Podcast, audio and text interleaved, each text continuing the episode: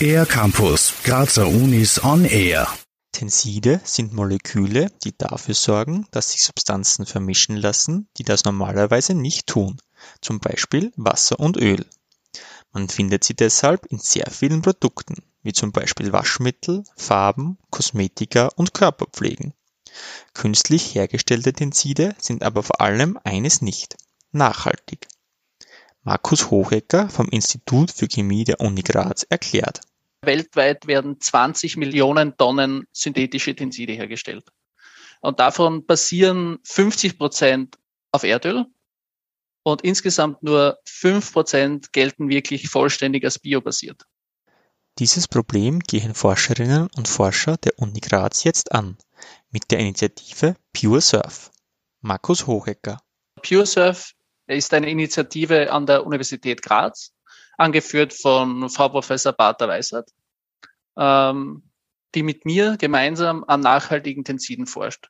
Äh, wir achten dabei, dass die in der Herstellung die Reaktionsprozesse effizient und schadstofffrei ablaufen und die Prinzipien der grünen Chemie gefolgt werden.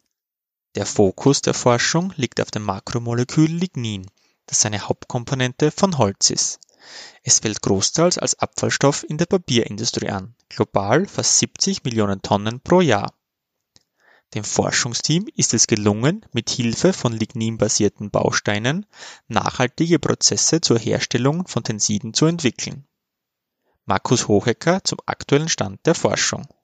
Äh, derzeit äh, haben wir Tenside bereits im Labormaßstab hergestellt und die nächsten Schritte für uns sind natürlich die Hochskalierung dieser Herstellungen in den Kilobereich und höher.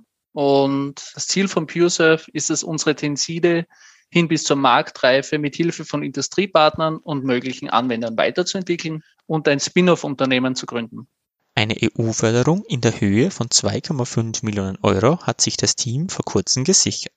Jetzt suchen Katalin Batter-Weissert und Markus Hochecker engagierte Kolleginnen und Kollegen, denen grüne Chemie ebenfalls ein Anliegen ist, um das Spin-off zu gründen. Weitere Infos zum Projekt und zu den offenen Stellen gibt es zum Beispiel auf Twitter unter dem Handle @bata_lab. Für den R-Campus der Grazer Universitäten Raphael Goldgruber.